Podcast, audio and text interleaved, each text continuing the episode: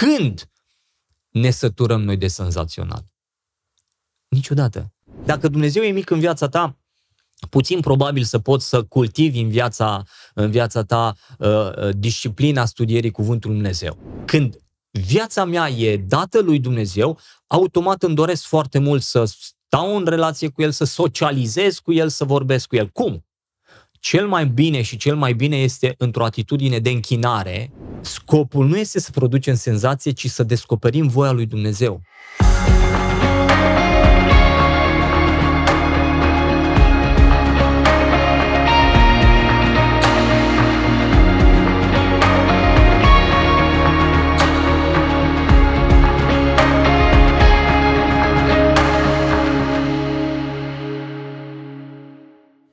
Salutare tuturor și bun venit la un nou episod al podcastului Rise for Christ. Vă încurajăm ca de fiecare dată să mergeți pe website-ul nostru riseforchrist.com ca să depuneți o cerere de evangelizare pentru cineva drag, să vedeți cu ce ne ocupăm. Și invitatul nostru de astăzi este un presbiter, un prieten și cel mai important, un om al lui Dumnezeu, Ionel Morariu. Mulțumim mult că ai acceptat invitația, bro. Cu multă plăcere, Adi, mi-a făcut, uh, mi-a făcut onoare uh, invitația ta și uite că a răspuns cu multă plăcere. Mă bucur să aud asta. Uh, foarte, foarte fain că te avem cu noi și astăzi o să dezbatem mai multe chestii din cuvânt, de o să fie despre cuvântul lui Dumnezeu, despre cum să studiem Biblia. Cred că o chestie așa importantă în vremurile noastre.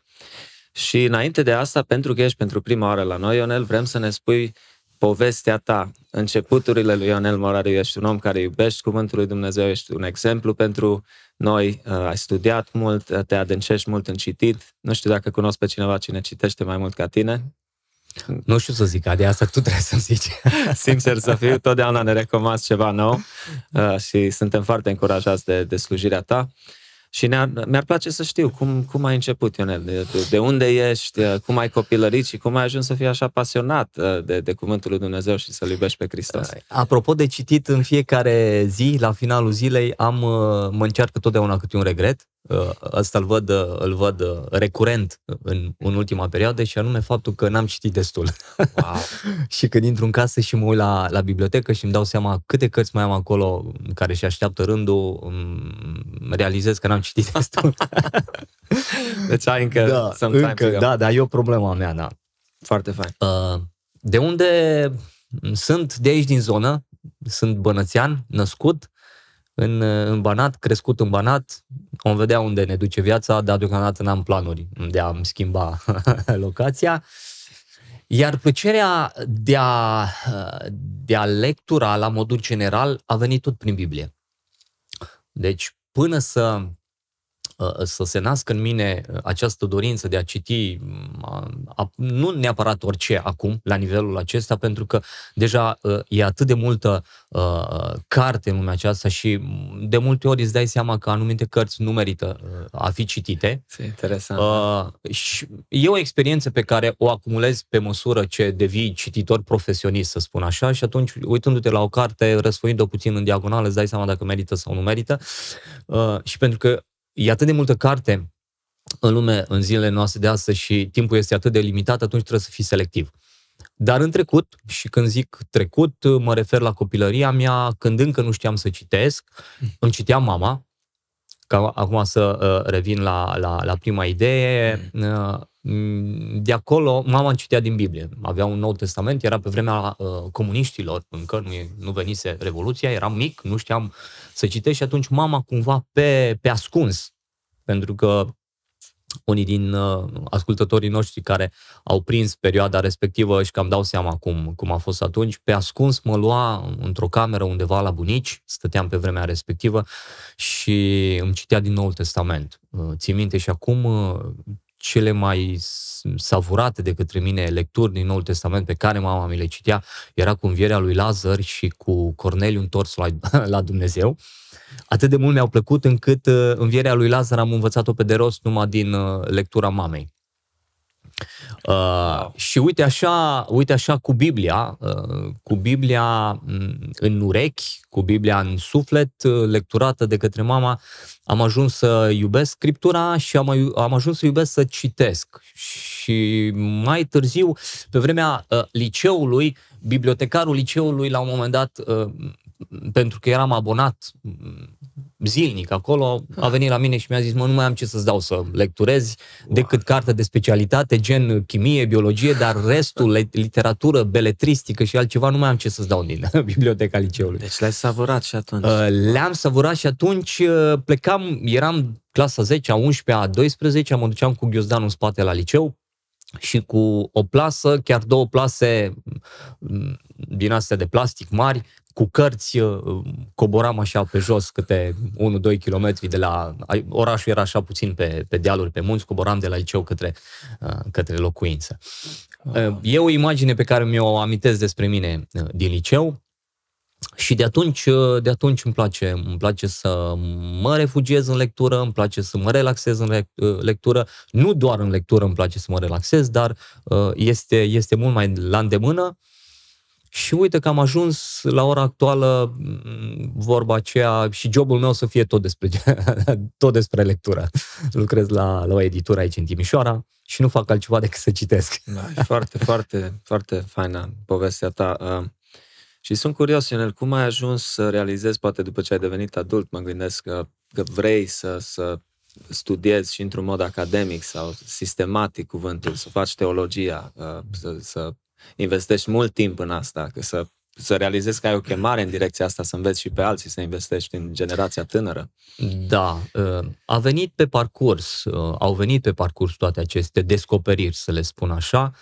Uh, pasiunea pentru scriptură mi-a revenit undeva în adolescență către tinerețe, pe la 17-18 ani, când aveam deja în, în memoria mea scriptura, pentru că, apropo, uh, imediat după Revoluție, când începusem deja să buchisesc literele, eram în, în, în școala primară, am primit prima mea Biblie. Nu, era chiar înainte de Revoluție, pentru că știu că era marfă de contrabandă. am primit prima mea Biblie din partea unchiului meu, o, o Biblie mare, Vechiul și Noul Testament, așa verde, cu coperțile acelea uh, moi și mi-a spus să ai grijă de ea, că s-ar putea, uh, s-ar putea să nu mai poți să-ți fac rost de alta era criză mare de Biblie în momentul respectiv. Am luat-o, am fost foarte bucuros că e, am o Biblie a mea, știam deja să, să citesc câtuși de puțin și am căutat, am căutat prin Biblie, am luat-o din Geneza, Uh, mi-aduc aminte acum cu umor, uh, nu știam unde să găsesc în scriptură uh, povestea aceea cu Lazar, care mi-o povestea mama. și am luat-o din Geneza foaie cu foaie, foaie cu foaie, să văd unde îl găsesc pe Lazar înviat din morți. Acum ascultătorii noștri dau seama. A durat ceva timp. A durat ceva timp până, până în Evanghelii. Și atunci am fost tare bucuros să, să o citesc vorba aceea cu ochii mei, versiunea mea, cu gurița mea. Uh, de atunci am, uh, am acumulat foarte multă informație din scriptură, eram ca un burete uscat. Asta a fost și bine, poate și mai puțin bine, puțin mai târziu, pentru că în adolescență, ca, eu știu, cred că în viața fiecărui adolescent ajunge într-o perioadă în care își pune întrebări existențiale. Era o, o criză de identitate la mine și în momentul respectiv am pus la îndoială multe din, uh, din lucrurile pe care Biblia le, le zugrăvea și le prezenta acolo, pentru că venea, venea alternativa științifică, respectiv primii ani de liceu, când, uh, când am, uh, am luat contact cu teoriile acestea alternative ale apariției omului pe pământ și în geografie și în biologie și în alte științe ale naturii, care păreau cumva că aduc un, o argumentație mult mai logică decât poveștile acelea sau basmele acelea din Biblie. Și pe vremea aceea, Ionel, era și uh, ora de religie în, la liceu? Mm, undeva pe la, prin clasa 11-a, 12-a uh, ne-au introdus și ora de religie okay. în liceu. Deja în clasa 11 mi-a rezolvat problemele existențiale, vorba aceea, și cumva m-am reîntors uh, către, către Dumnezeu, uh, dar participam cu multă plăcere la orele de religie uh, susținute de către un protopop uh, ortodox de acolo din oraș. Uh, bine, uh, ca format nu, nu îndrăgeam sau nu îndrăgeam tot, tot arsenalul lor de, de, de, de right să zic așa, făcutul cruci sau închinatul la icoane, ce mai făceau ei pe la ore. Și am vorbit cu, uh, cu profesorul respectiv, profesorul Pro, uh, Protopop, i-am spus, uite, eu sunt uh, pocăit, nu știam atunci să o iau așa mai frumos, neoprotestant, evanghelic, derit, nu știu care. Domnule, i-am zis, domn profesor, eu sunt pocăit, nu fac cruce, nu pup icoane, pentru că așa sunt eu acum, dar dați-mi voie să particip la orele de religie. Atât de însetat eram de a fi în contact cu oamenii care vorbesc despre Dumnezeu sau din Biblie. Uh, fără să mă raud, eram cel mai activ uh, elev de la el, de la, uh, de la ore, pentru că eram, cred că, aproape singurul care citisem deja o dată sau de două ori scriptura și avea o anumită perspectivă asupra ei. Na, și în momentul respectiv, pentru că din nou scriptura, ți-am zis, a fost o alternativă vis-a-vis de răspunsurile vieții cu științele naturii, pe mhm. care le-am îndrăgit mult și le-am studiat tocmai pentru că păreau că îmi dau niște, niște răspunsuri bine argumentate asupra vieții, Uh, într-un final am fost dezamăgit de ele și întorcându-mă spre scriptură cu alți ochi, cu ochii omului acelea care începe să o studieze și să o înțeleagă, am văzut acolo adevăratele răspunsuri pentru viață și din momentul ăla m-am îndrăgostit uh, mult mai mult de, de scriptură. Uh, și, atunci, și de atunci continui să, să-mi cultiv această, această dragoste și această pasiune. S-a dezvoltat uh, tocmai de aceea uh, faptul că am urmat o grămadă de programe de teologie în, în, în echiparea mea, au fost ca răspuns ca răspuns al, al setei mele de, de a-L cunoaște pe Dumnezeu, de a-L cunoaște mai bine și pot să spun că la ora actuală Dumnezeu mai are multe, enorm de multe de descoperit pentru noi. N-am ajuns să cunoaștem foarte multe despre El. Și toate din Scriptură, la urma urmei. Foarte faină povestea ta, Ionel, și mă bucur mult uh, când au diferite mărturii și cum a lucrat Dumnezeu într-un mod atât de personal în, în fiecare viață și după aia să vezi după ani de zile ce s-a întâmplat și să poți privi înapoi cu recunoștință, cum e și în cazul tău. Uh, da, uitându-mă în spate, văd, uh, văd prezența lui Dumnezeu în viața mea, dar nu neapărat într-un mod uh, supranatural sau hipernatural. Domne, uh, la un moment dat, fiind mic, consumam, consumam, adică citeam Biblia, consumam literatură creștină cât era pe vremea respectivă, dar îmi plăcea foarte mult, era o perioadă când îmi plăceau foarte mult să citesc și basmele de orice, de orice fel. Ți-am spus, consumam tot ce, ce era atunci pe piață. Cultura și, generală. Da, da, da. Și la un moment dat era un bas, ce, nu mai știu care. Mi-aduc aminte de, o, de un bas de genul în care uh, personajul principal avea un inel pe deget, așa, și ori de câte ori făcea câte o prostioară sau câte o prostie sau câte, uh, uh câte o acțiune care nu plăcea nu știu cărui zeu ai lui, uh, îl înțepa inelul. Uh, și în felul ăsta știa că a zis o prostie sau a făcut o prostie și a revenit pe calea cea dreaptă. Și la un moment dat, în naivitatea mea, mă rugam lui Dumnezeu și ziceam, Doamne, dăm și mie un inel de genul ăsta să mă înțepe și pe mine uh, atunci când nu fac voia ta. Atât de mult de însetat eram de a-L cunoaște pe Dumnezeu și de a nu ieși din, din, din voia Lui. Da. Dumnezeu nu mi-a dat un inel, ci mi-a dat dorința de a studia cuvântul Său. Și iată că acest cuvânt al Său, Scriptura, e inelul meu pentru mine la ora actuală, pentru că El îmi spune Biblia, da, cuvântul lui, îmi spune ce e bine și ce e rău. Dar totdeauna trebuie să ai inelul la tine în sensul ăsta. A, ah, foarte deci, tare, da. Am crescut, am crescut în background cu, cu ideea aceasta și, și de multe ori m-a ajutat, pentru că aproape orice acțiunea mea, conștient fiind, făcând-o, o raportez la, la ideea sau la întrebarea aceasta. Oare e voia lui Dumnezeu sau nu? Și atunci fug repede cât cât știu eu din scriptură, nu, nu știu nici eu foarte, foarte multe, uh, fug la scriptură și încerc să-mi dau seama dacă Dumnezeu ar fi bucuros sau nu ar fi bucuros de, de următoarea acțiune. Foarte, foarte fain. Mi-a plăcut cum ai menționat că ai memorat cumva uh, povestea lui Lazar uh, din copilărie, ascultând uh, pe mama ta uh, citind, da? N-a fost o, uh, n-a fost o, o acțiune premeditată, adică nu, nu mi-am propus, dar la un moment dat m-am trezit recitând din memorie ceea ce îmi citea mama aproape în fiecare, în fiecare zi, în fiecare după masă, seară. Nu mi-am propus, dar atât de, era, atât de impregnat eram sau de setos eram de, de cunoașterea cuvântului Dumnezeu, încât o intrat așa.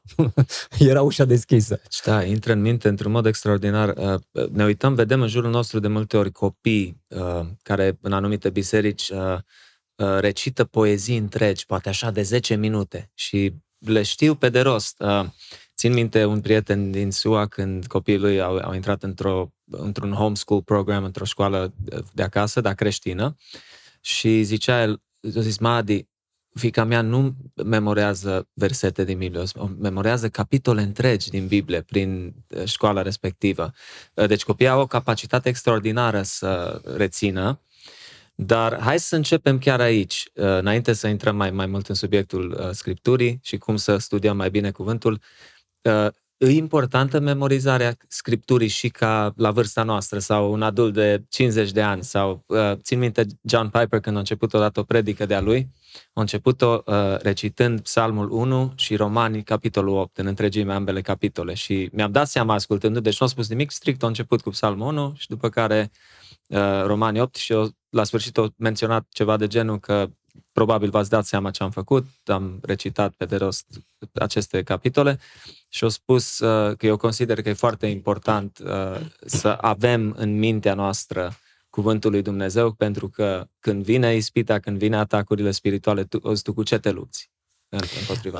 Uh, întăresc ce spui tu, Adi, și anume faptul că este foarte importantă memorizarea Scripturii Uh, și aici aș deschide o mică paranteză, sper să nu o lungim foarte mult. Avem timp. Uh, unii, da, uh, unii uh, creștini, și la un moment dat și eu m-am lovit de, de treaba asta, pentru că uh, înaintând în vârstă, în sensul că, eu știu, crescând, Uh, n-am mai reușit să memorez motamo fiecare verset, uh, chiar dacă uneori îmi propuneam. Și vorbind ulterior cu prin prisma slujirii mele în biserică, vorbind cu anumiți creștini, uh, aceștia veneau și îmi spuneau, uh, Ionel, de multe ori nu, nu reușesc, îmi propun și nu reușesc să-l uh, memorez așa după versiunea Cornilescu sau ce Biblie aveau ei la îndemână, ce trebuie să fac.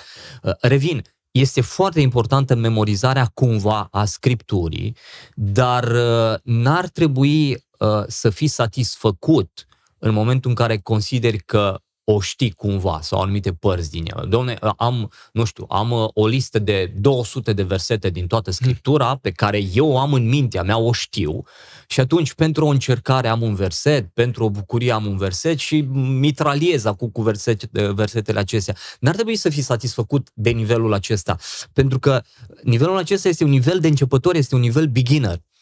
E foarte importantă cunoașterea Scripturii sau memorizarea ei, dar ce faci cu informația respectivă? Pentru că sunt o grămadă de aspecte și pasaje din Scriptură care produc multe dileme în tine și atunci, practic, memorizarea sau cunoașterea Scripturii, în sensul că știi ce scrie în ea, ar trebui să te ducă spre uh, pasul 2, și anume uh, spre zona în care trebuie să ai un sistem, un, un sistem corect de a înțelege Scriptura, de a interpreta Scriptura. Pentru că Scriptura poate fi și uh, răstâlmăcită. Acum am făcut o mică opoziție între interpretare care are o conotație pozitivă și răstâlmăcirea care cumva are conotație negativă și care vine ori, uh, uh, ori uh, uh, din neștiință, ori în mod voit.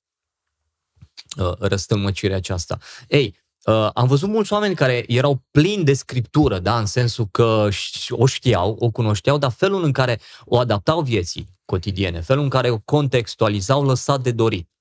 Și atunci uh, m-aș duce de la zona sau de la nivelul uh, uh, la care zicem că o cunoaștem, da? m-aș duce spre zona sau spre întrebarea pe care Filip i-o pune famenului etiopian în, în, în faptele apostolilor, apostolilor și îl întreabă cum citești în Scriptură. Da? Adică în sensul că nu ce citești, ci cum citești, cum, cum înțelegi.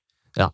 Nivelul de înțelegere sau felul în care percepem adevărurile lui Dumnezeu uh, sunt foarte importante pentru, pentru zilele noastre de astăzi. De ce? Pentru că Biblia este atât de actuală pentru noi, uh, uh, cred că mai, mai actuală decât de generațiile trecute sau ale părinților noștri. Și chiar am vrut să te întreb, cum ne adresăm, asta a fost prima întrebare, cum ne adresăm față de Cuvântul lui Dumnezeu în secolul 21, cu atâta informație, am menționat la început că unele cărți nu, nu, nu merită citite, sunt de acord cu tine, uh, dar hai prima întrebare atunci, după aia te întreb cum selectezi uh, materialul bun de cel care nu e așa de bun, cum ai ajuns tu să ai filtrele astea?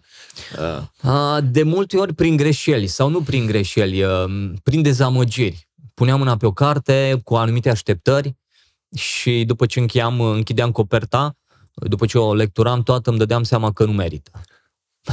sau uh, alte cărți care erau peste așteptări. Mă atrăgea cumva titlu și aici un fel de marketing. Ce titlu pui la o carte ca să fie cât mai cumpărată? Se aplică și la podcasturi. Da. Dacă pui un clickbait cu un titlu din ăla șocant, exact. câte vizualizări prin... Apropo de asta de știri, sunt foarte dezamăgit în, în ultimul timp și chiar mi-am propus să nu mai deschid știri cu titluri bombastice și pompoase pentru că n-au conținut și încerc să mă, să mă disciplinez în sensul acesta. Dar revenind, ei, de multe ori mi-am dat seama că merită sau nu merită după editura pe care uh, care își asumă cartea respectivă și după autor.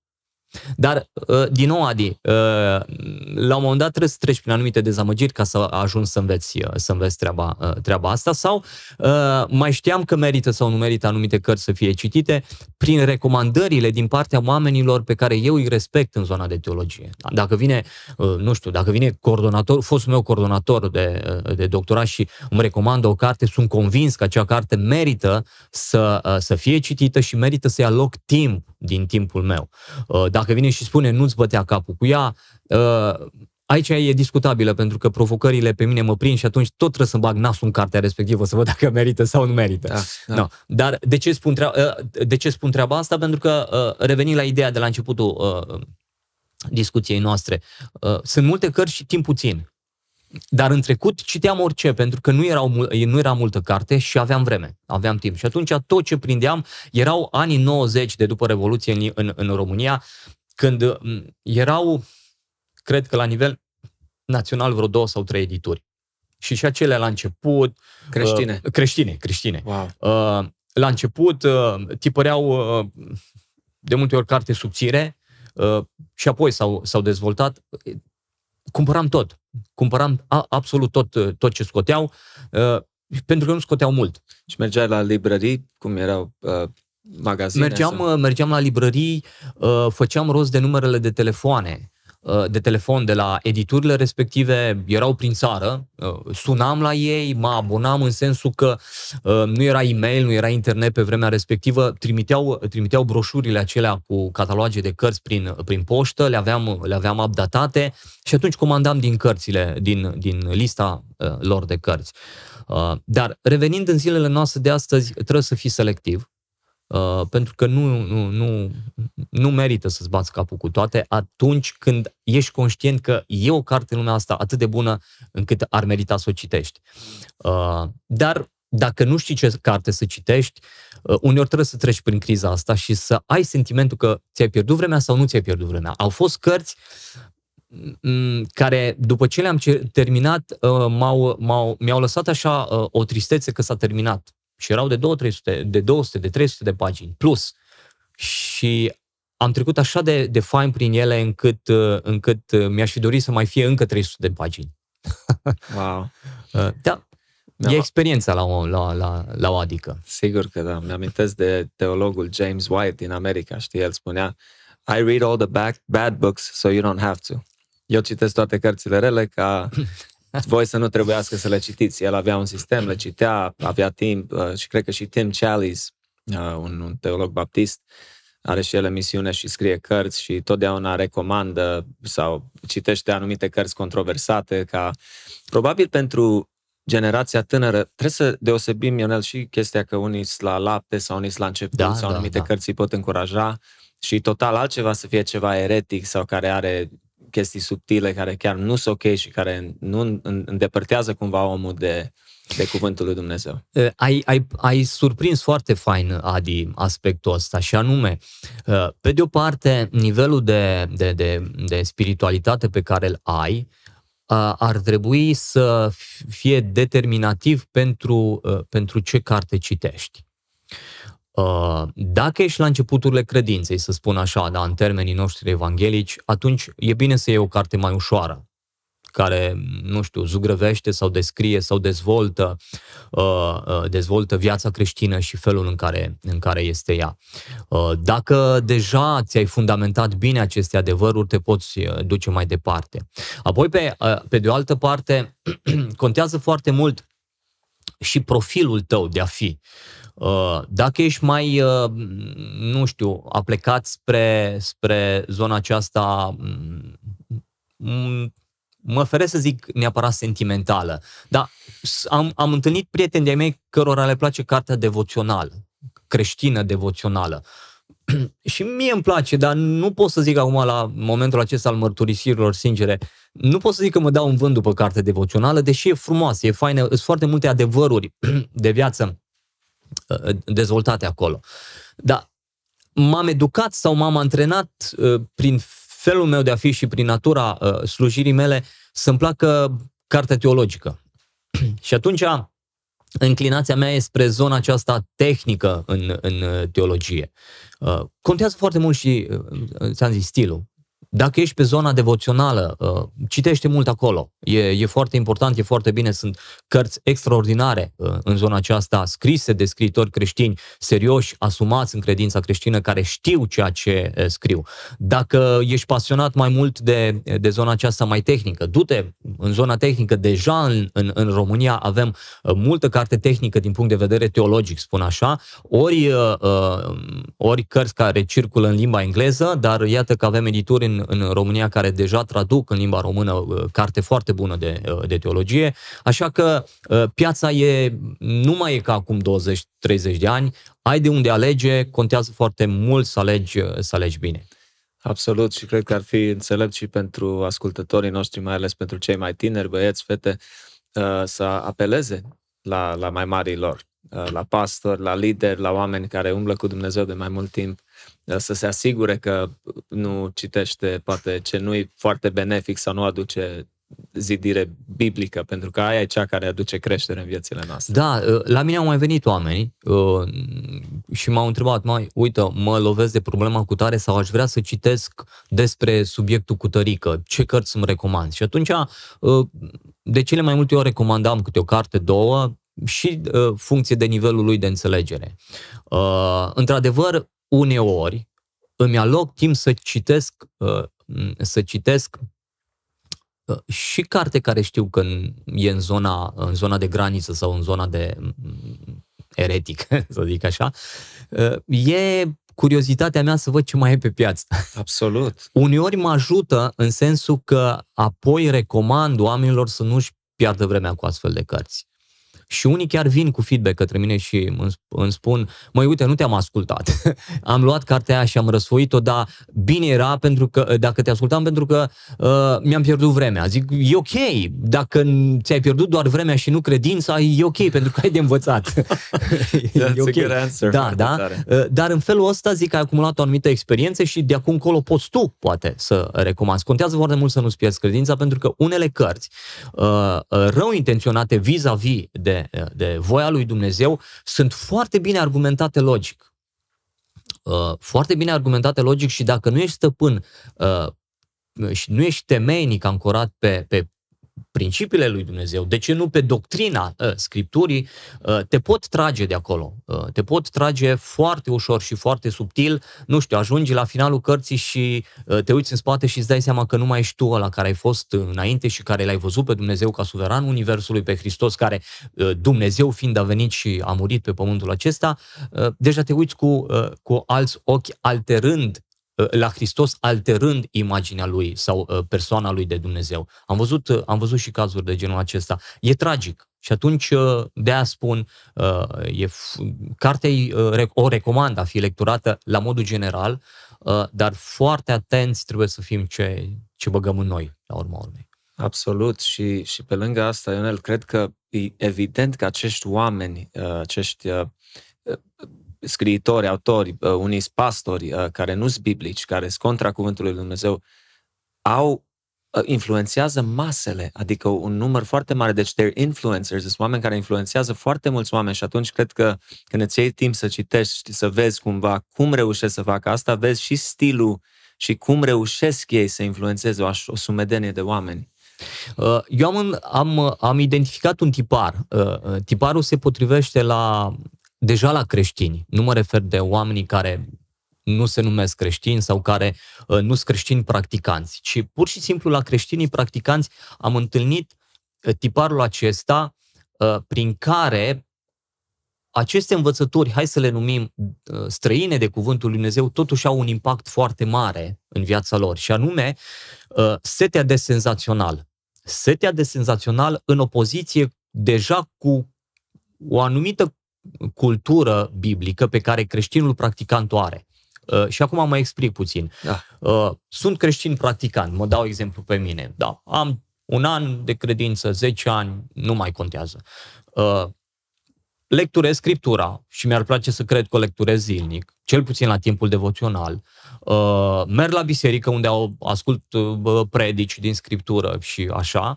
Și în felul acesta se construiește în viața mea și în mintea mea o anumită cultură biblică care în faza a doua de existența mea spirituală uh, cumva e normală pentru mine. Adică uh, muzicalitatea ideilor biblice nu mă mai impresionează atât de mult pentru că deja le știu.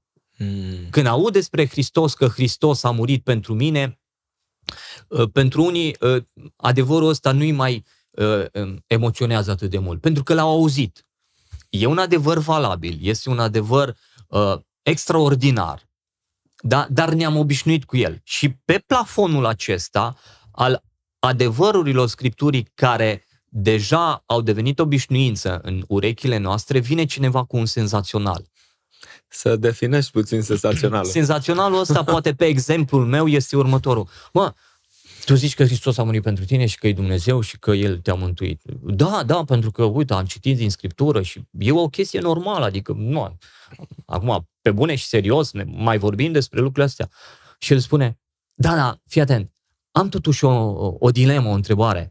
Oare acolo unde zice în Scriptură uh, Hristos, Dumnezeu meu, Dumnezeu meu, pentru ce m-ai părăsit, oare nu cumva Dumnezeu Tatăl uh, l-a părăsit pe omul ăla, pe Hristos, uh, și l-a luat pe Hristos Dumnezeul de acolo și a rămas un simplu om, ca și noi, și a murit acolo?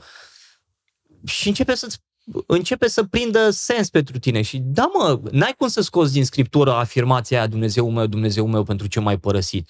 Dar atunci de ce, a, de ce a spus Hristos asta? Oare chiar l-a părăsit Dumnezeu? Uh, dacă l-a părăsit Dumnezeu și totuși pe cruce a fost uh, Hristos Dumnezeu, există în Dumnezeire această, această rupere, această lipsă de unitate la urma urmei? Adică cum Dumnezeu, uh, cum, cum îi trebuie? Și încep să-ți pui tot felul de întrebări de genul acesta dacă nu ești ancorat în Scriptură. Uh, ei, lucrurile astea sunt senzaționale. Adică sunt lucruri noi pentru tine. Wow, stai puțin, când m-am gândit la lucrul ăsta. Prin rădăcină și dacă nu ai răspunsurile biblice corecte în zona aceasta, uh, s-ar putea să o iei pe anumite căi. Și nu-ți dai seama cum la început te trezești într-un final că nu mai ești ăla sau persoana respectivă care, uh, care este puternic ancorat în Scriptură, ci ești acela care cumva a deformat adevărul Scripturii ca să uh, se potrivească cu șabloanele tale, cu, cu felul în care privești tu viața. Și uite că în felul ăsta senzaționalul a produs rod în viața ta. Și unii sunt chiar foarte însetați, adică aproape disperați după senzațional, să extragă ceva vai, mai interesant dintr-un anumit pasaj, ce nu e acolo și mulți din acești influenceri, pastori, lideri la nivel global, care se numesc creștini, duc mulți oameni în eroare și am observat o altă chestie, Ionel. Unii sunt așa un fel de guru, știi? Un guru sau cum se spune în română, adică oameni care sunt așa de siguri pe ei când vorbesc, dau așa o credibilitate, parcă au o autoritate, știi, pentru un om care nu are experiență și spune, wow, uite, sigur asta trebuie să fie adevărul. Uh, da, acum mai este și uh, mecanismul care ține de psihologia umană. Da? Deci în momentul în care uh, vii cu o anumită afirmație, și ești uh, foarte sigur pe tine din intonație, din limbajul non-verbal, uh, din faptul că deja fiind influencer ai foarte mulți uh, uh, urmăritori, uh, pentru mulți contează mult asta fără argumentul din spate. Stai Simplu seama. fapt că tu o spui atât de sigur, da, cu limbajul acela non-verbal în spate, fără să o argumentezi, uh, induce în mintea urmăritorilor tăi următorul lucru. Domne, dacă uh, el o zice atâta de sigur, chiar dacă nu mi-a argumentat. Păi el știe de ce zice. Uh, păi atunci așa îi. Da, uh, prietene, da, în Biblie, uite, felul în care vedem, nu, nu, nu, stai că poate nu văd eu bine, își pune el la îndoială uh, uh, uh, înțelegerea. Uh, e, apropo, între paranteze, e bine să-ți pui la îndoială înțelegerea, dar în, în, în umilință înaintea lui Dumnezeu, nu înaintea vreunui om. Uh, și atunci are impact în felul ăsta. Dacă el zice treaba asta, înseamnă că așa trebuie să fie. Este un arg- practic nu este un argument, dar este un clișeu uh, uh, pe care l-am văzut în viața, uh, în viața multora care uh, urmează pe acești influenceri, da? se duc în zona aia și când le, le testezi teologia, când le testezi credința în Dumnezeu, vezi că, uh, vezi că eșuează. Right. Și trebuie să menționez un lucru, Ionel, faptul că, cum ai spus, vedem mulți care merg în direcția asta și unii poate chiar uh, sunt creștini de 10, 15, 20 de ani uh, și nu vreau să jignim pe nimeni, dar adeseori uh, se dovedește că foarte mulți creștini, chiar după ani de zile uh, de a umbla cu Dumnezeu, de a, de a fi în credința uh, biblică, sunt analfabeți din punct de vedere biblic și aș merge până acolo să spun că sunt imaturi și de aceea mulți uh, stuși de val și mai tineri și poate mai puțin tineri. Și atunci hai să revenim la ce ai spus mai devreme. De, ai spus că parcă e mai important astăzi, în secolul 21, uh, în felul cum studiem și cum abordăm Cuvântul lui Dumnezeu, dacă poți să o iei de aici. Uh, de ce am spus că este mai important? Pentru că la ora actuală, prin, uh, prin felul în care toată lumea este conectată, da, internet, social media și toate cele, cum n-a mai fost până acum, uh, există și provocări mai multe și riscul de a, de a o lua pe tot felul de cărări uh, riscul mai mare decât la generațiile anterioare nouă, care nu aveau la îndemână aceste, uh, aceste mecanisme. Și atunci, uh, cred că pentru noi, pentru generația care trăim vremurile acestea, este, uh, este imperios, acum folosesc cuvintele astea mari ca să, să spun multe în, în două cuvinte, imperios necesar să, să fim și mai ancorați, și mai asumați din Cuvântul Lui Dumnezeu și să-L cunoaștem, uh, să-L cunoaștem și mai bine, dacă dorim, doar, e, e condiționată treaba, doar dacă dorim să rămânem în cadrul ascultării de voia lui Dumnezeu. Că dacă nu dorim să uh, rămânem în cadrul ascultării de voia lui Dumnezeu, atunci nu ne oprește nimeni să ne ducem după tot felul de, uh, de, de fantasme, de influencer și de lucruri de genul acesta senzaționale și, și spectaculoase. Pentru că aș porni sau aș, aș mai dori în, în contextul acesta să subliniez o idee și anume felul în care îl văd pe Dumnezeu și pe Hristos, mai ales în Noul Testament. Uh, un Hristos care face multe minuni, da? Uh, un Hristos care face multe semne, care face multe vindecări. Uh, totuși, felul în care văd eu că lucrează sau că intenționează Dumnezeu să lucreze acolo este prin normalul pe care El l-a instituit prin legile Uh, pe care le-a pus în lumea aceasta, legile fizice, sociale sau uh, uh, morale. Adică, uh, uitați-vă la, uh, uită-te Adi la, la pilda uh, uh, bogatului și a lui Lazar. Uh, mor amândoi, da, nu, nu zugrăvin toată pilda, acum cred că o știți din, din scriptură, ascultătorii noștri, uh, mor amândoi, unul se duce în sânul lui, lui Avram, unul se duce în Hades, să zic așa, și bogatul ăsta din Hades uh, stă într-un uh, dialog fictiv, să zic așa, cu Avram și spune, lasă-l pe Lazar să învieze din mor, să se ducă la frații mei de pe pământ care încă mai trăiesc acolo, să le spună, să fie cu minți, să-L iubească pe Dumnezeu, să se ducă la biserică, să citească Biblia, să nu știu ce, să nu știu cum, ca să nu ajungă unde, ajung, unde am ajuns eu. Uh, și deci, argumentul de ce să facă treaba asta? Lazar, pentru că dacă l-ar vedea pe un mort învi- ieșind dintre morți, vedeți, vezi Adi senzaționalul, dacă l-ar vedea ieșind dintre morți, cu siguranță ar asculta. Și vine, da, în dialogul acesta ipotetic, vine Avram și zice în felul următor, uh, nu boss, uh, nu-l voi lăsa pe, uh, pe Lazar să, să se ducă la frații tăi, pentru că au legea și prorocii. Practic, pentru înțelesul, pentru vremea respectivă, când a fost spusă pilda aceasta de, de Domnul Isus Hristos, practic au cuvântul lui Dumnezeu, au Biblia, da? contextualizat, adus în zilele noastre de astăzi, au Biblia. Dar nu e nimic senzațional în lege. Legea era Pentateuchul, Pentateuchul, acele cinci cărți în care uh, Dumnezeu zugrăvește felul în care dintr-un om formează o națiune uh, după intenția lui, după voia lui. Da? O națiune care cumva să-l prezinte în fața, unii, în fața lumii pe Dumnezeul adevărat. Nu e nimic senzațional în a citi așa ceva. Nu e nimic senzațional în a citi uh, prorocii și aici se înțelege uh, aproape tot restul Vechiului Testament, da? Biblia care o aveau ei la îndemână la momentul acela. Nu e nimic senzațional.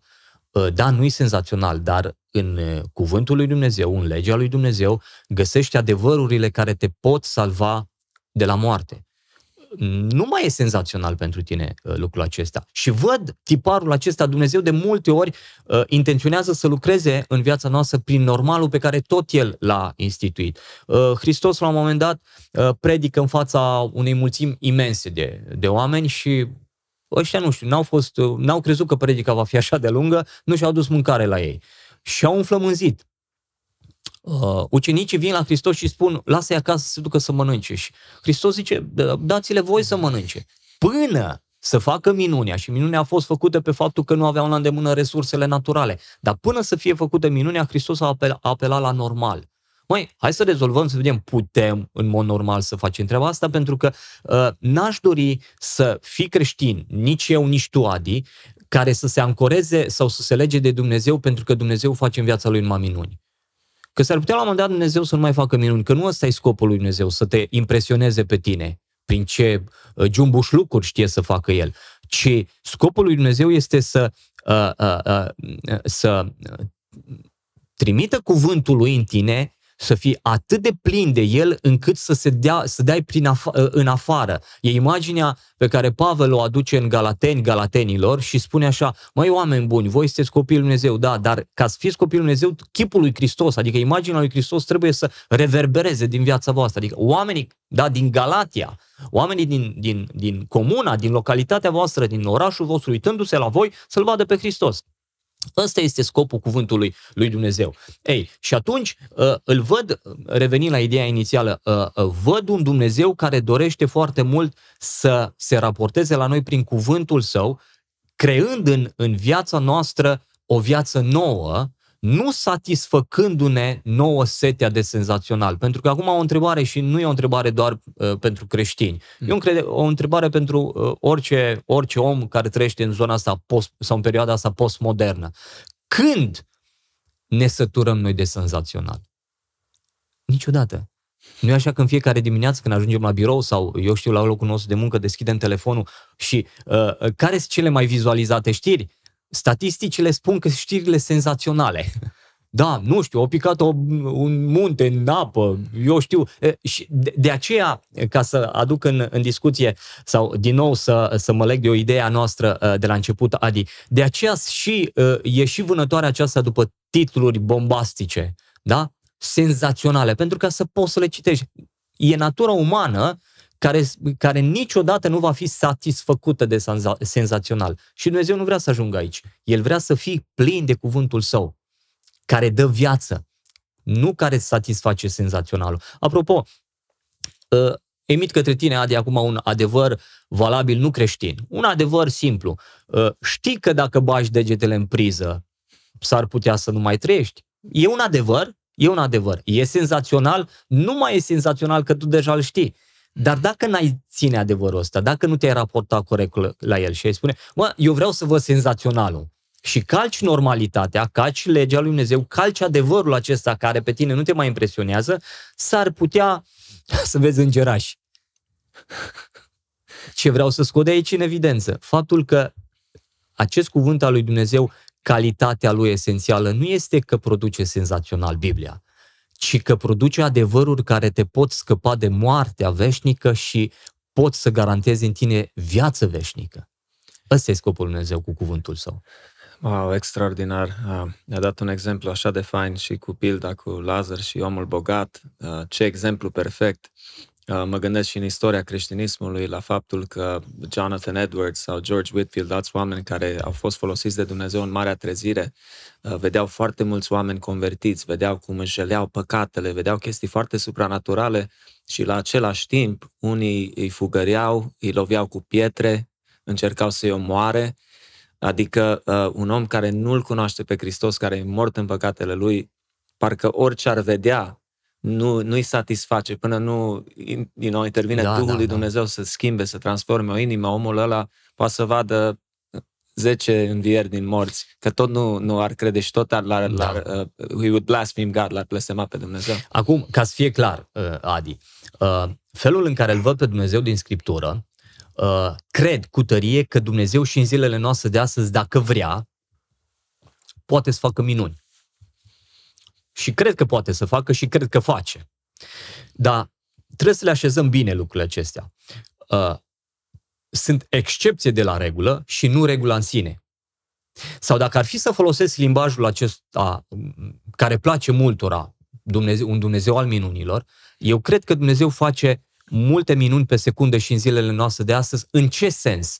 Cea mai mare minune pe care Dumnezeu o face și astăzi este aceea de a învia din morți un om păcătos la viață.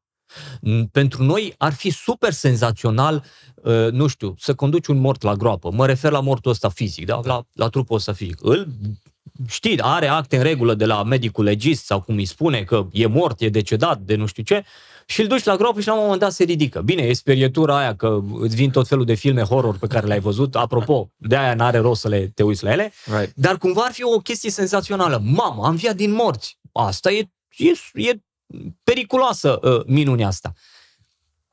Dar nu uita, Adi, la nivel spiritual și practic lumea asta spirituală e lumea reală a lui Dumnezeu. La nivel spiritual Dumnezeu încă face treaba asta, încă scoală din morți. Oameni morți în păcat, oameni departe de Dumnezeu și a fi departe de Dumnezeu, Biblia definește mort, da, față de Dumnezeu. Dumnezeu îi înviază. Asta e cea mai tare minune pe care Dumnezeu, uh, pe care Dumnezeu încă o face în, uh, în, în zilele noastre de astăzi. Da, vieți transformate, absolut. Da, dacă te, ești în păcat și te așteaptă moartea, și, și chinul cel veșnic. Nu există o minune mai mare, mai mare decât să fii salvat și să fii în Hristos și să petreci veșnicia cu El.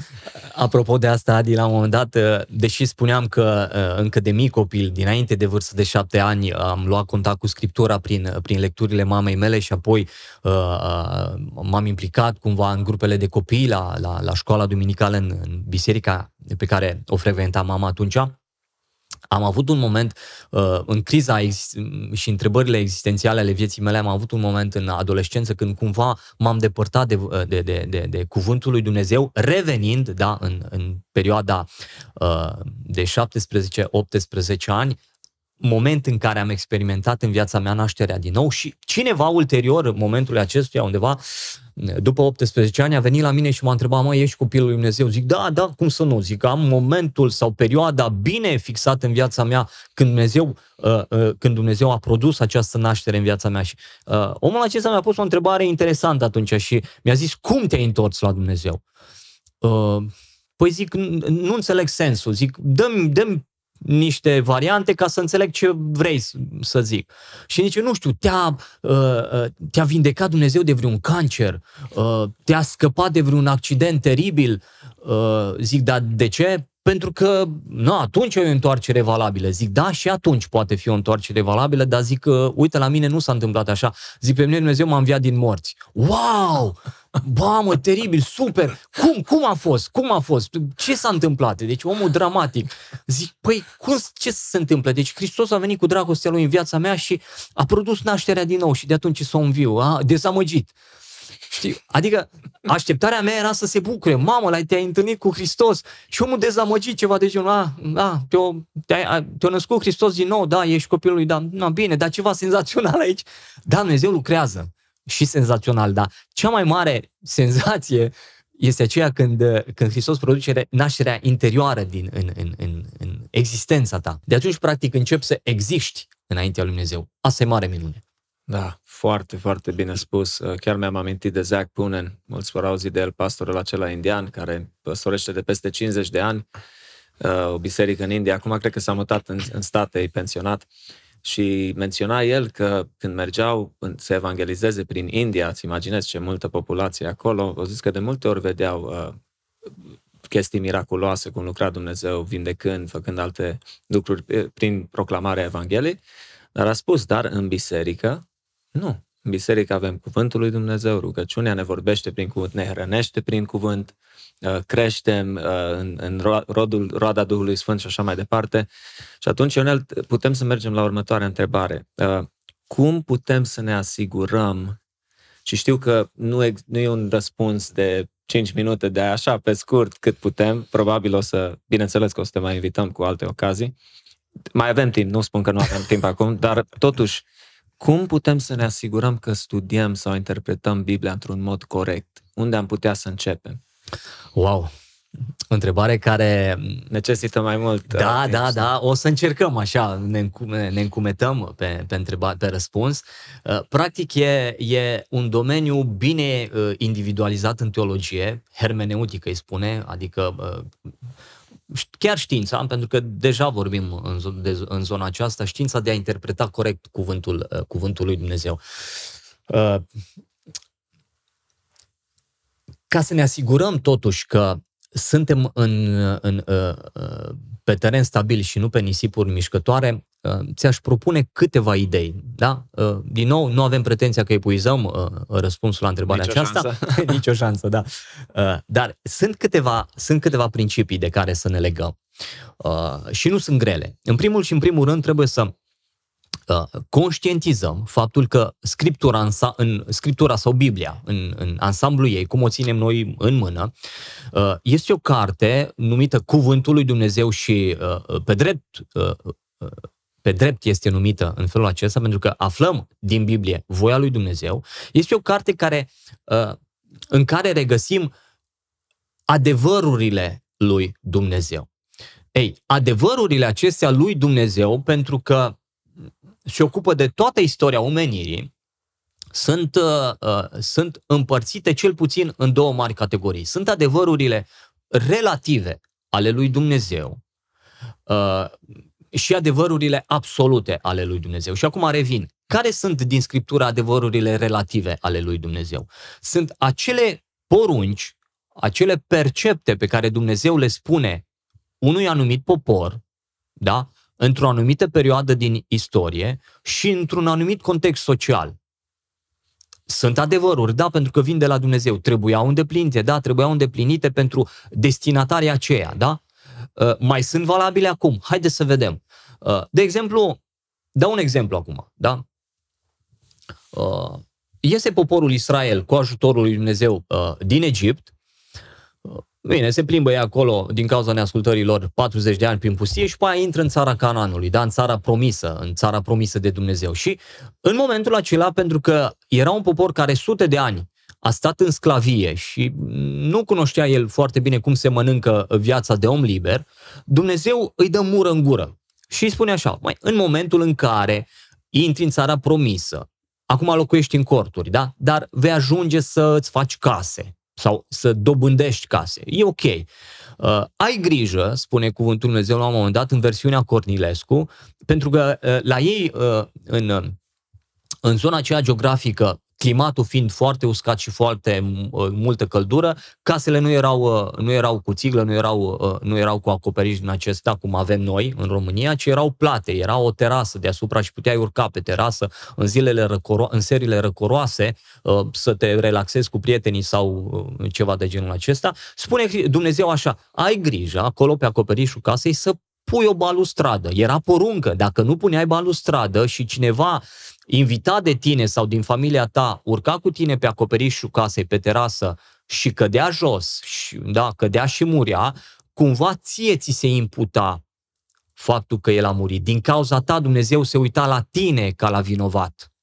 Și Dumnezeu anticipează și zice, ca să nu ți se, să nu-i se tragă, asta e afirmația Bibliei, da? Să nu, să nu ți se tragă sângele din mâna ta, sângele lui, uh, construiește o balustradă, un pălimar, zice, da? O chestiune de siguranță. E o poruncă de la Dumnezeu. Este, Adi. Este un adevăr. Da, este un adevăr. Îl mai urmăm noi astăzi? Nu se aplică. Nu se mai aplică. Ar fi, ar fi, nu știu, nu știu ce, cu- ar fi disgrațios să am casa, da, cum o avem noi, în două ape, în trei ape, cu țiglă, cu nu știu ce, cu acoperișele noastre ascuțite și în loc de, în loc de șgheaburile acelea de apă, noi să punem niște balustrade. Domne, așa zice în Biblie polimar, domne, punem polimar, că așa zice, uh, așa zice Scriptura. Nu, nu se mai aplică. Dovadă că există, ăsta este un adevăr, s-a aplicat atunci, dar pentru că nu se mai aplică astăzi este relativ. În spatele lui însă există un principiu de viață care trebuie, pe care trebuie să ni-l asumăm noi. Care este principiul de viață? Acela al siguranței vieții. Și principiul în sensul ăsta este următorul. Ok, nu mai construiesc o balustradă, că noi nu avem acoperișul terasă, dar nu știu, eu sunt electrician, să zic așa, și montez prize prin pereți. Principiul este următorul. Montează cât mai sigur prizele în pereți, ca nu cumva cineva să se curenteze din, uh, din cauza uh, proastei construcții și atunci vina îți aparține. Este un principiu, dar motamo, motamo enunțul acela cu valoare de adevăr pentru noi acum nu se mai aplică. Ăsta este un adevăr relativ. relativ.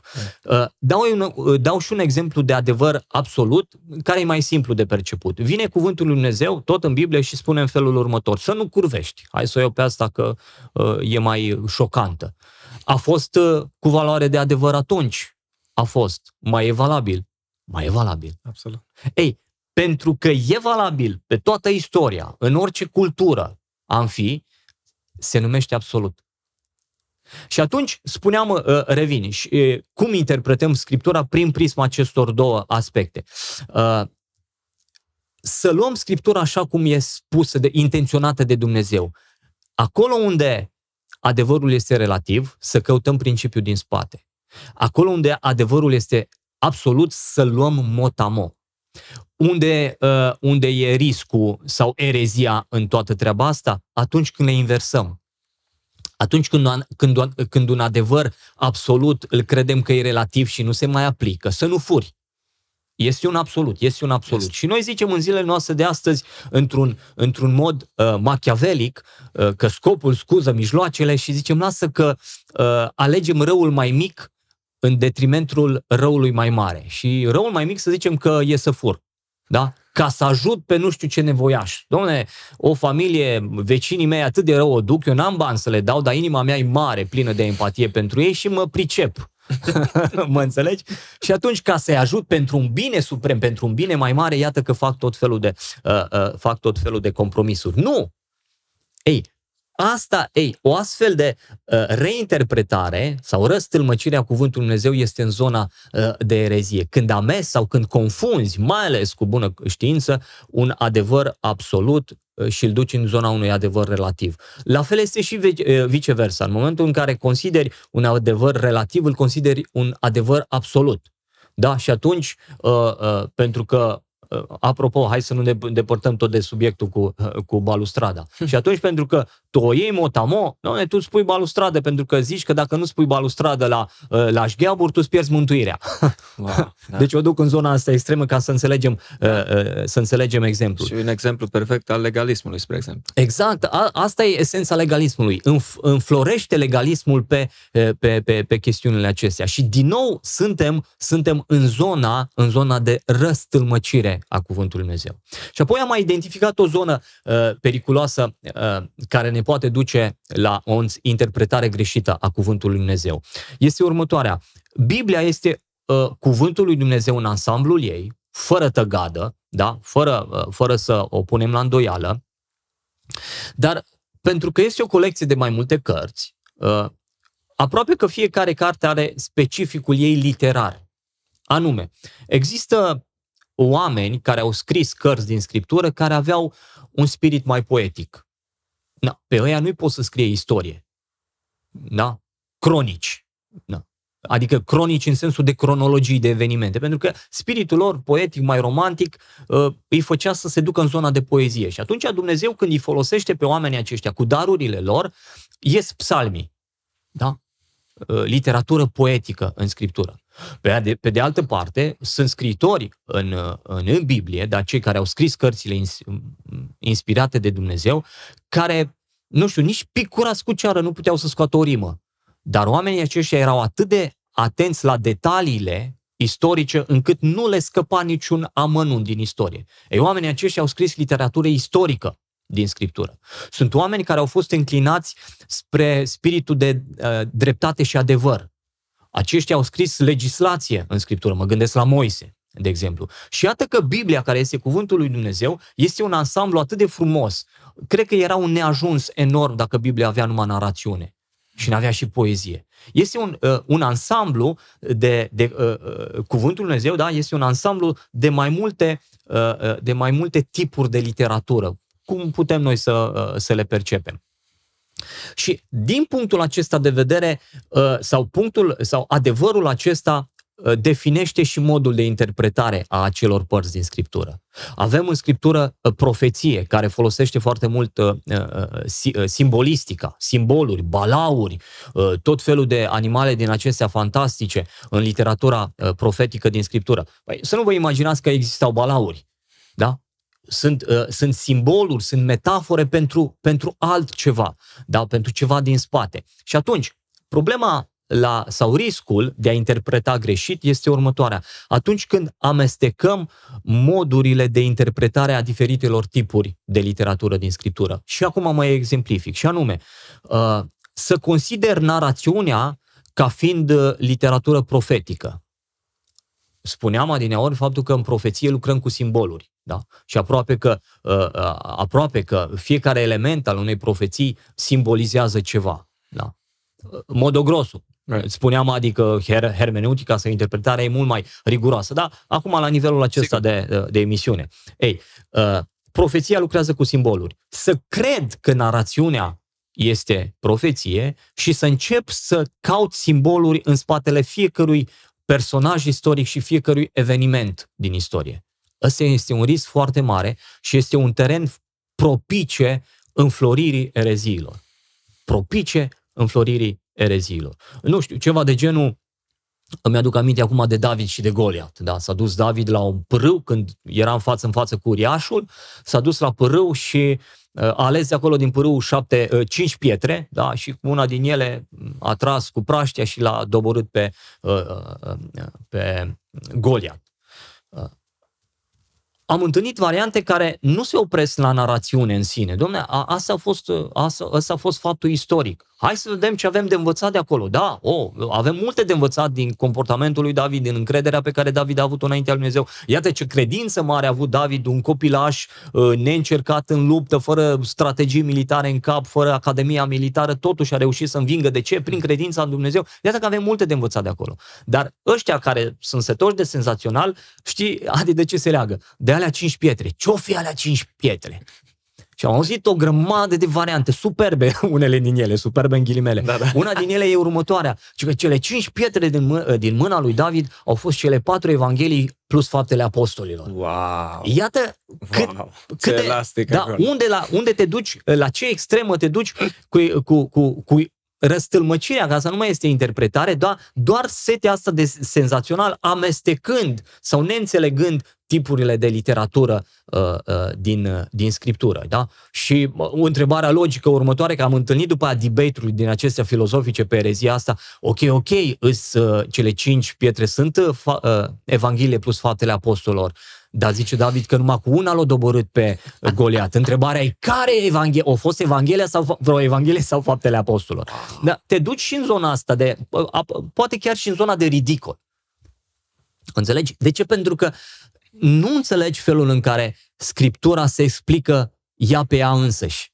Apoi uh, te duci în zona de literatură profetică. Uh, în loc să, să fii consecvent, ca, contează foarte mult în interpretarea Scripturii și consecvența. Bine, consecvența uh, marcată foarte puternic de, o, de, de un sistem de interpretare corect.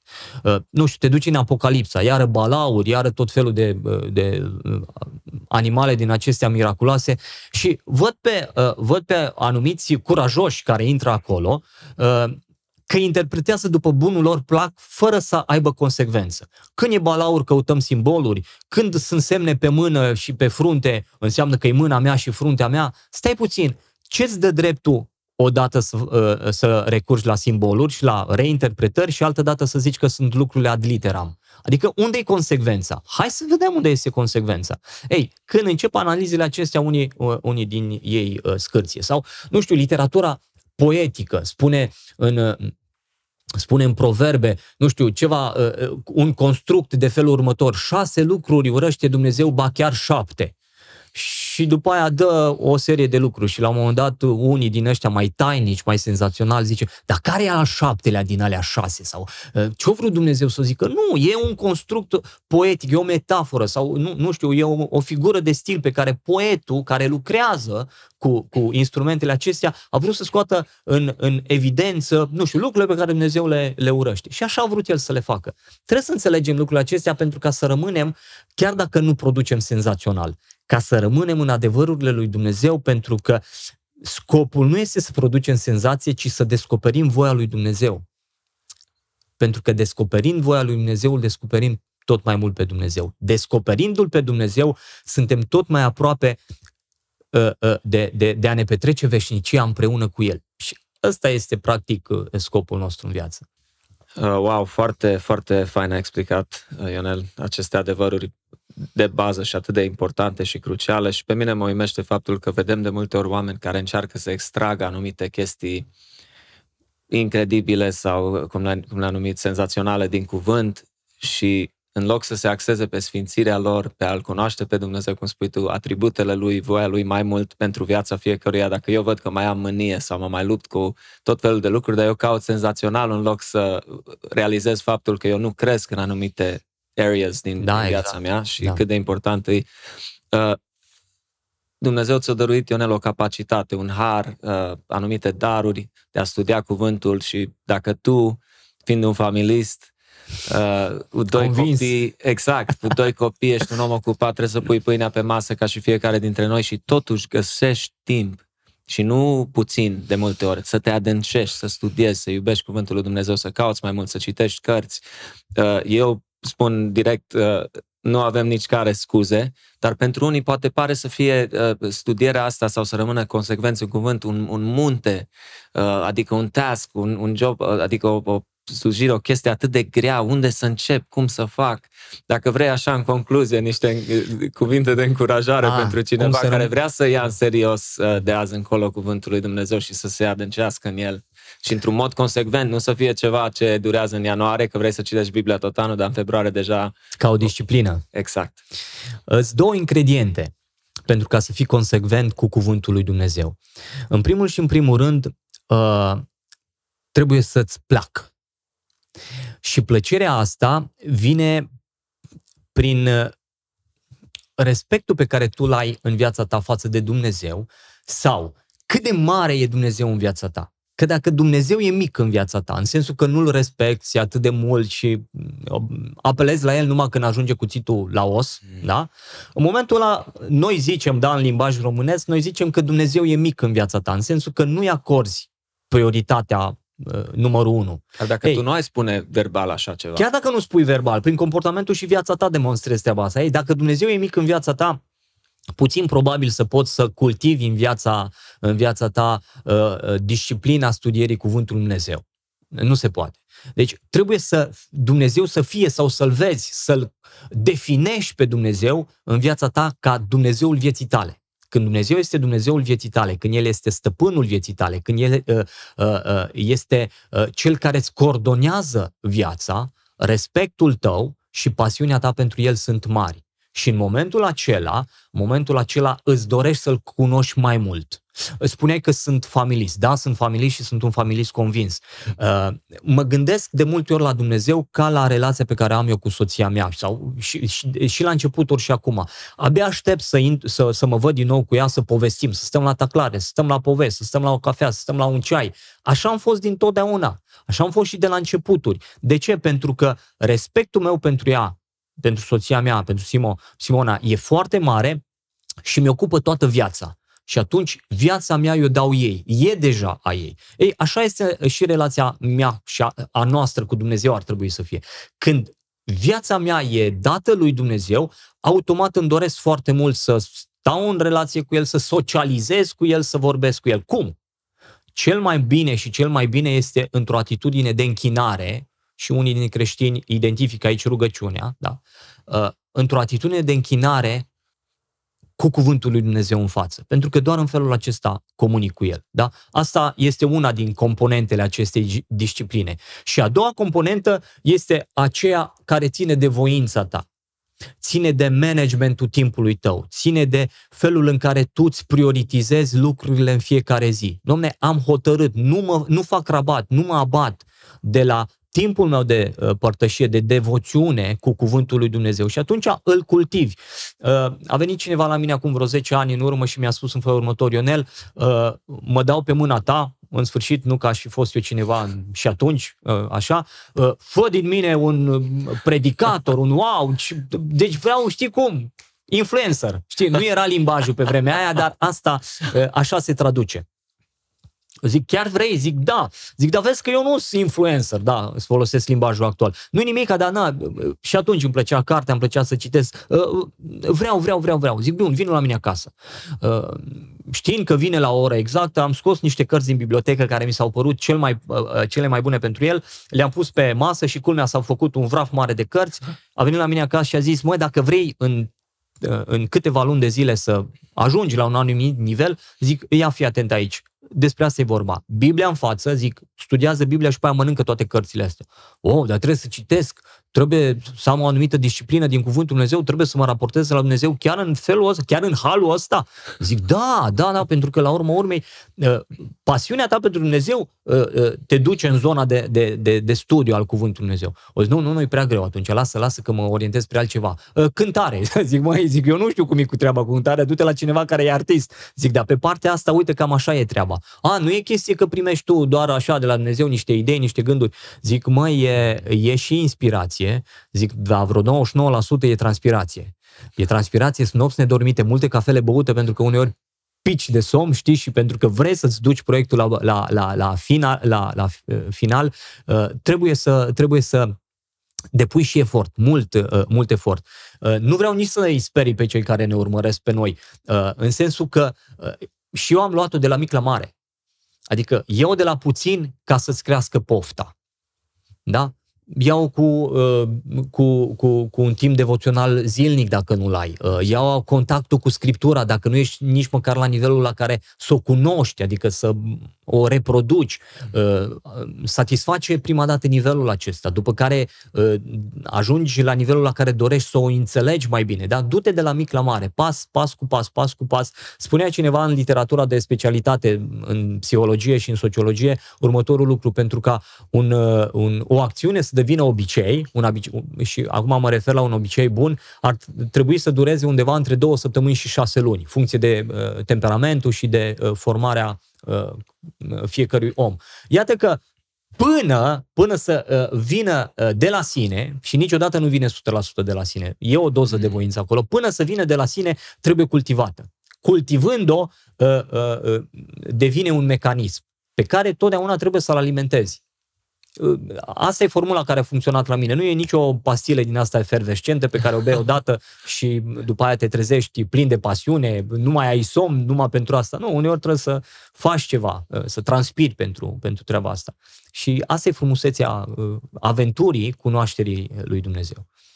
Oh, cât de minunat și, și frumos și important. Uh, Ionel, mulțumim mult de tot pentru timpul tău și să știi că te așteptăm și cu alte ocazii să dezbatem mai departe subiectul, că de multe ori cu anumiți invitați simt că parcă numai abia încep să spar gheața și nici Ai terminat acolo întrebările? Parcă... Nu, deloc, deloc.